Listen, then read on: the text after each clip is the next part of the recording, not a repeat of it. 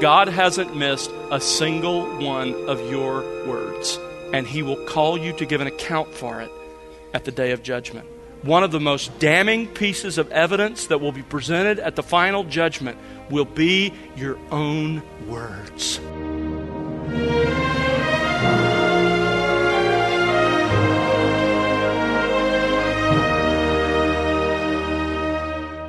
Welcome to The Word Unleashed with Tom Pennington. Tom is pastor teacher at Countryside Bible Church in Southlake, Texas. Hello again, I'm Bill Wright. And today, Tom will continue his current series with part six of Not Even One. Have you ever heard the phrase, you are what you eat? Well, you could say the same thing about your speech.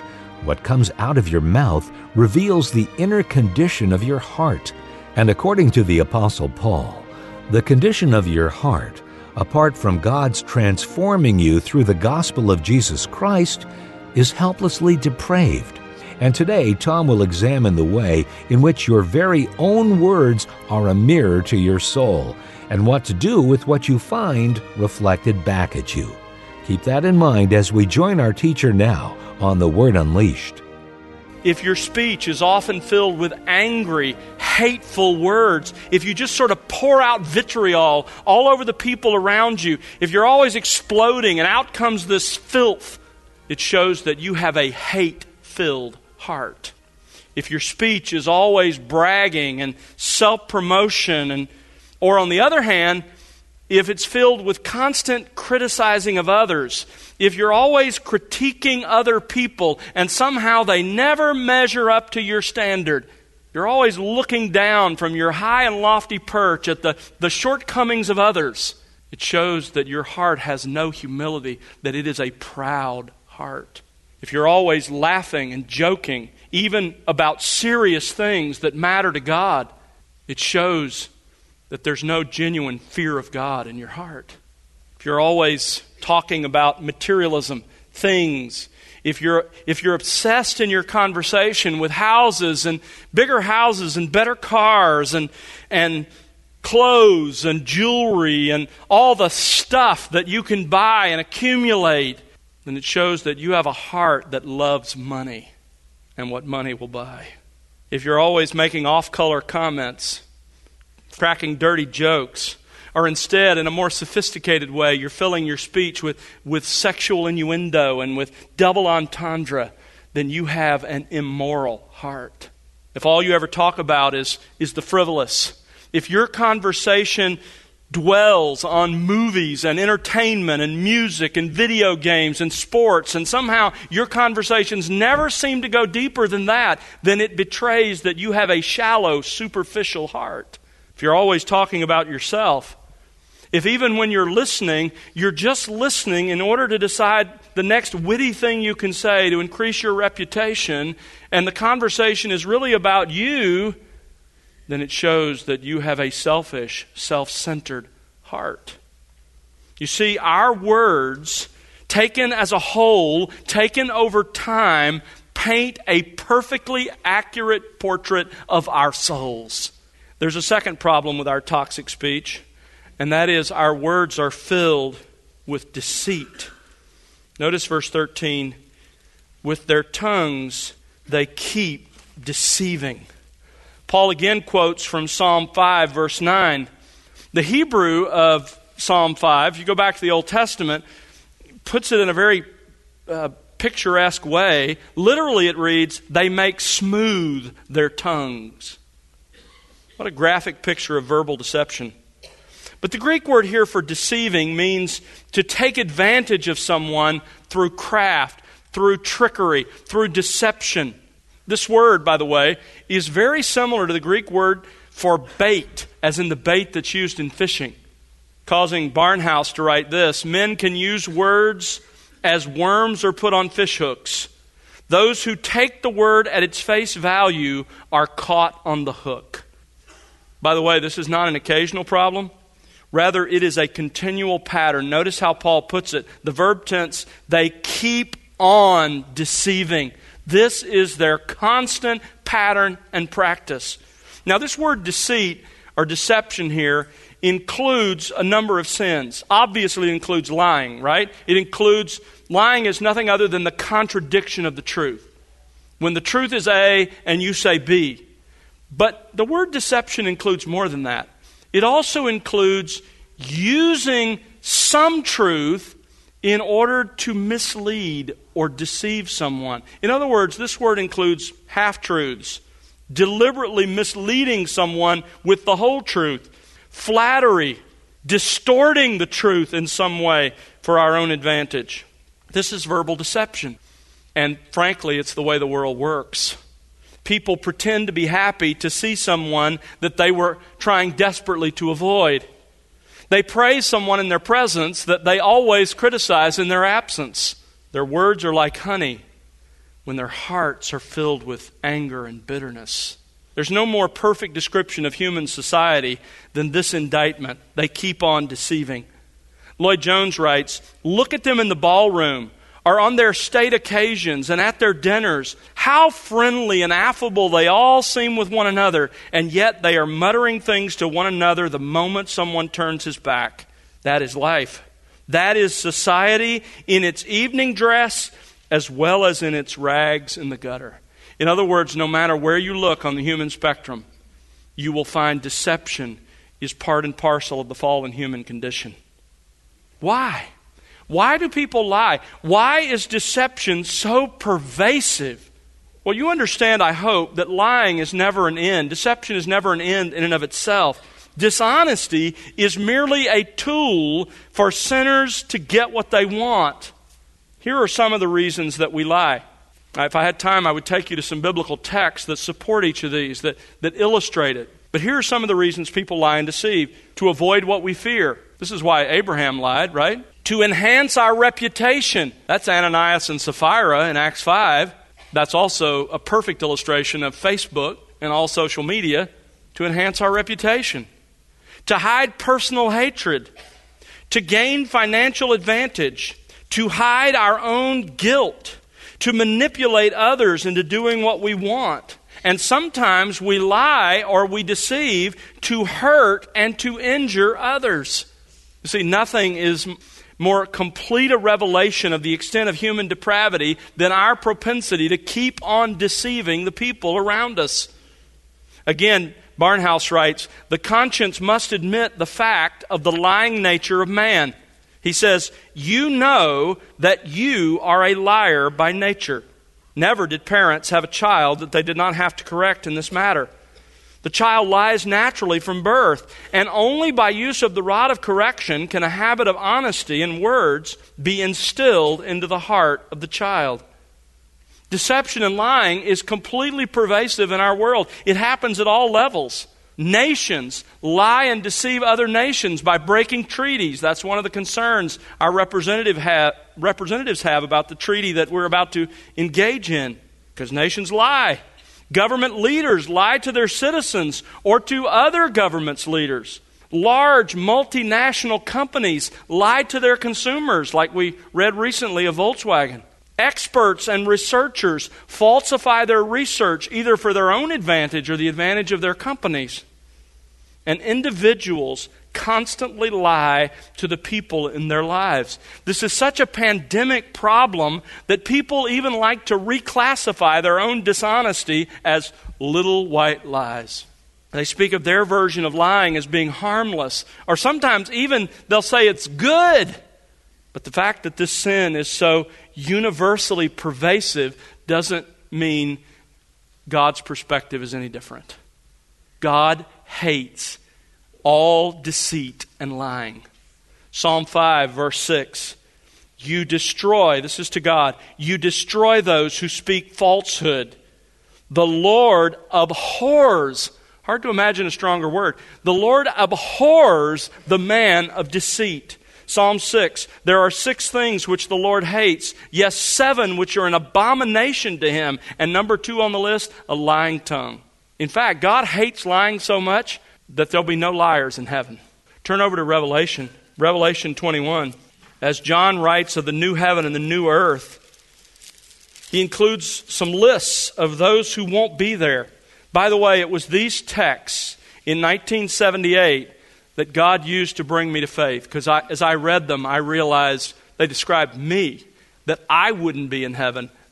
Revelation 21, verse 8, speaking of those who won't be in the new heaven and the new earth, but for the cowardly and unbelieving and abominable and murderers and immoral persons and sorcerers and idolaters. This is a pretty bad list.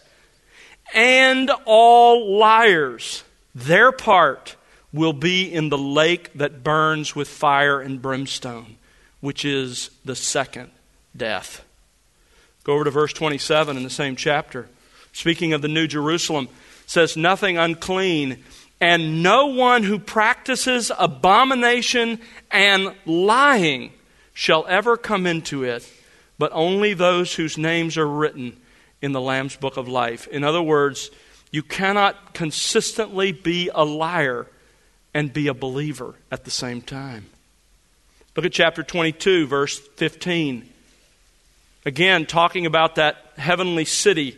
Outside are the dogs and the sorcerers and the immoral persons and the murderers and the idolaters and everyone who loves and practices lying. God hates all deception and lying. He will not allow those who are liars in his presence. A third problem with our speech is that our words kill and destroy. Back in Romans chapter 3, our words kill and destroy. Verse 13 says, The poison of asps is under their lips. This line comes from Psalm 140, verse 3. The word translated asps here is not a reference to a particular kind of snake, Rather, it's used generally of all poisonous, venomous snakes. Israel has seven species of poisonous snakes, three of which are a danger to human beings. And he's describing how this works. It's actually a, fascinating sort of zoological study because poisonous snakes have a sac of poison in their mouths. You understand this. And as a snake strikes its victim, its fangs extend and as those fangs enter the victim, they press against the sac of poison, and at the same time, the muscles of the snake's mouth compress and cause the poison to be pressed out of that sac. And the poison, depending on the kind of snake, if it's a rattlesnake, for example, and other kinds of poisonous snakes, the poison runs through their hollow fangs down into the victim. But in most cases, they don't have hollow fangs. Poisonous snakes have fangs that have, have a small groove running down the outside of the fang, and the poison runs down that groove and into the puncture wound and delivers the poison that will eventually kill the victim. Paul says, in the very same way, when fallen human beings speak, our words strike and deliver poison into the people to whom we speak. Our words kill and destroy. Scriptures use a number of different metaphors of this destruction, the destructive power of speech. For example, in Psalm 57, verse 4, it describes men whose teeth are spears and arrows, and their tongue a sharp sword. Psalm 64 3, they have sharpened their tongue like a sword. They aimed bitter speech as their arrow. James in James 3 talks about the tongue as a fire, an out of control, raging fire that destroys everything in its path. In fact, he says the tongue is set on fire of hell itself. Now, what kind of words destroy another life? Obviously, words that are intended to do so, right? Words that are intentionally spoken to inflict pain on another person. Lies, slander, bullying, angry, vindictive words, social media that's intended to, to reflect hate and to, to hurt another person. If you really want a picture of, of the fallenness of the human heart, go on and read the internet comments when people think they're commenting anonymously. It just spews out poison, destructive poison. But it's not just words intended to inflict pain that are words that destroy also words that are intended to bait us into destructive sins. For example, the sinful invitation of a fellow student or coworker to get drunk with them or to have sex with them or to use drugs together. Movies and music that, that present this beautiful picture of sin and urge us to participate. It's poison. Advertisements that appeal to the, to the lust of the eyes and say, You have to have this. This will satisfy your soul. It's poison. Martin Luther also points out that words that destroy includes false teaching. False teaching that only talks about God being a God of love. God loves you.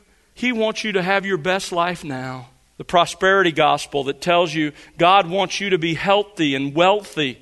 Or the Mormons who tell you that your good works will, will allow you to accomplish your own salvation and eventually you can be like God. Listen, there are no smoother tongues on the planet than the tongues of false teachers. But if you buy what they're selling, if you believe their words, those words will come with a soul damning poison administered to your heart. There are lots of words that are like poison that kill and destroy.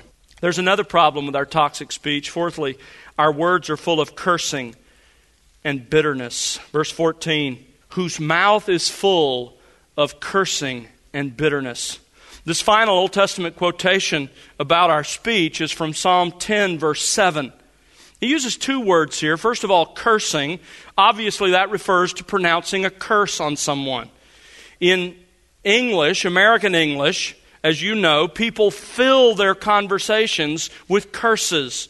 One of them is to ask God to damn someone. Or the other one that's very popular is the sort of, vul- not sort of, the vulgar wish that someone would sexually violate the person you're angry at. Both of those in American English are common expressions intended to call down a curse on someone. And by the way, cursing in our culture is getting worse. You doubt that, look at the movies. Back in 2013, there was a movie released called The Wolf of Wall Street that I read set an all time record for swearing in a movie. It included the same expletive 506 times. That was almost three times a minute. But you don't have to go to the movies to hear cursing. Just go sit in a public place somewhere, and you won't be there five minutes until you've heard someone curse. The other word, he says, is bitterness. This refers to words that are an expression of a bitter heart in other words, angry words, words filled with animosity, hatred, harsh, vindictive. Notice again, Paul says curses and bitter words are not the exception. Instead, he says in verse 14, the mouths of sinners are full of these things. Where does that cursing and bitterness come from? Well, Titus 3 says, Titus 3 3, it comes from the fact that unregenerate people are hateful and hating one another. Now, why do words figure so profoundly in this indictment of human depravity? Because, as we've noted, they paint a perfect portrait of the condition of the human heart. They are a mirror to our souls. If you want to know how bad your heart is, just examine your words. Just listen to yourself. Now, this is sobering. In fact, let me speak for a moment. If you're here this morning and you know you're not a follower of Jesus Christ, you know you've never repented of your sins, you've never put your faith in Jesus Christ, I want you to hear what Jesus has to say to you. He says he will use your very words to condemn you at the judgment. Turn over to Matthew chapter 12.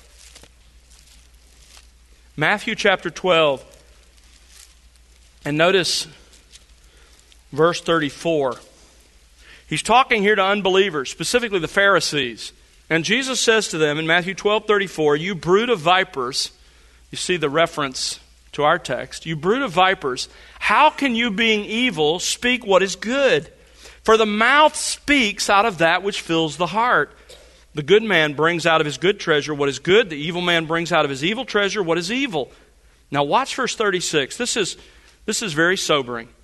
But I tell you, now remember, Jesus is the one who will, who will be the judge at the last judgment. He says, I tell you that every careless word, singular, that people speak, they shall give an accounting for it in the day of judgment. God hasn't missed a single one of your words. and he will call you to give an account for it at the day of judgment. Moreover, notice the end of verse 37 by your words you will be condemned. One of the most damning pieces of evidence that will be presented at the final judgment will be your own words because they reveal your heart. Listen, your only hope, my only hope, this is where Paul's been driving in Romans 3, is the gospel. The good news that God forgives our sins against Him because of the death of Jesus Christ in the place of all who will believe in Him, of all who will repent of their rebellion and accept Jesus as Lord. That's your only hope. And I plead with you don't wait for another day. You don't think you're making a decision today, but you're making a decision. You're either deciding to accept Christ as Lord, to, to come to Him as Lord and believe in Him, or you're deciding to leave here without doing so, which is the same as a decision to reject Him. Today is the day of salvation. For those of us who are believers, and that's most of us who are followers in Christ, Romans 3, the passage we've studied together, reminds us that we are different people than this. We have been changed. We must not allow our speech to be like that of unbelievers like it used to be before Christ. Turn over to Ephesians 4 very quickly. Ephesians 4. Notice what Paul says here, verse 25. Because you're a new person in Christ, lay aside falsehood. Speak truth, each one of you, with his neighbor. Verse 29 Don't let any rotten word proceed from your mouth, but only such a word as is good for edification according to their need at the moment so that it will give grace to those who hear. And by the way, we quote, Do not grieve the Spirit. Guess the context. It's the words that come out of our mouths. Do not grieve the Spirit of God by whom you were sealed for the day of redemption. Let all bitterness and wrath and anger, that's the wrath, the anger of blowing up, the anger of clamming up, and clamor, that means yelling in the middle of an argument, and slander, that's name calling, you so and so, be put away from you, along with all malice, all intention to hurt someone else, all hatred. Instead, be kind to one another, tenderhearted, forgiving each other, just as Christ, as God in Christ has forgiven you.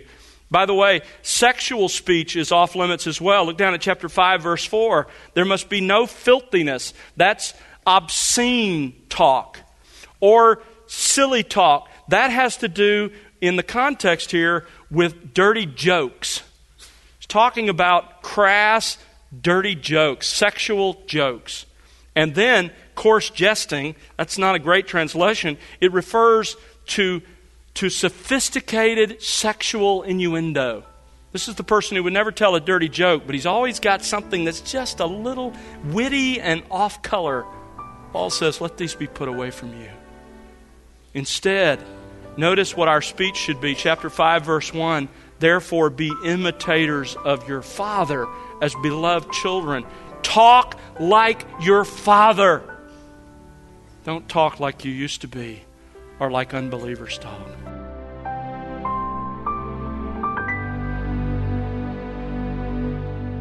That's Tom Pennington here on The Word Unleashed with part six of Not Even One. We'll have part seven for you on our next program, and do join us then.